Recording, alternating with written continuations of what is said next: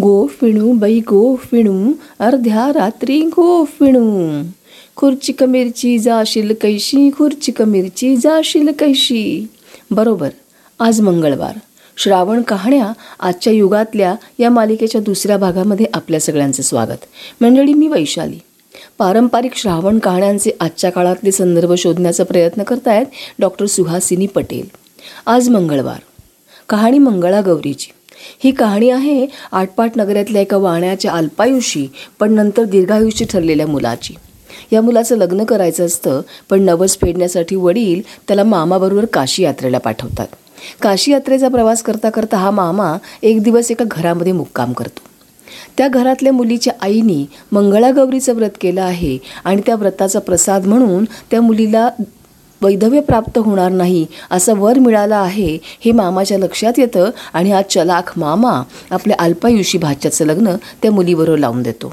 अशा अर्थाने मंगळागौरीच्या व्रताच्या प्रसादाने अल्पायुष्याचं रूपांतर दीर्घायुष्यामध्ये होतं. मंडळ ही झाली पारंपरिक कहाणी. पण आजची मंगळागौर ओळखली जाते ती फिटनेससाठी खेळल्या जाणाऱ्या पारंपरिक खेळांनी. जाणत्या बायकांशी गप्पा मारल्या तर त्या सांगतात की असे बहात्तर पंच्याहत्तर खेळांचे प्रकार पूर्वी खेळले जायचे. आजही नवीन लग्न झालेल्या महिला मंगळागौरीचं व्रत करतात आणि श्रावणातल्या मंगळवारी एकीच्या घरी रात्री जमून मंगलमेळा रंगवतात. त्या रात्री बायका मनापासून सगळे पारंपरिक खेळ खेळण्याचा प्रयत्न करतात. वेगवेगळ्या प्रकारच्या फुगड्या आठुडं गाठुडं खुर्ची का मिरची सुपं नाचवणे असे विविध प्रकार रात्रभर रंगतात. या सगळ्या खेळांनी शरीराच्या सगळ्या अवयवांना उत्तम व्यायाम होतो. मानसिक शारीरिक तंदुरुस्ती या खेळातून बायकांना मिळते जी आजच्या काळामध्ये सगळ्यात जास्त आवश्यक मानली जाते. बायकांना तर जास्तच आवश्यक असते. पण ही तंदुरुस्ती किंवा हे मंगळागौरीचं व्रत फक्त पाच मंगळवारी घेऊन चालेल का?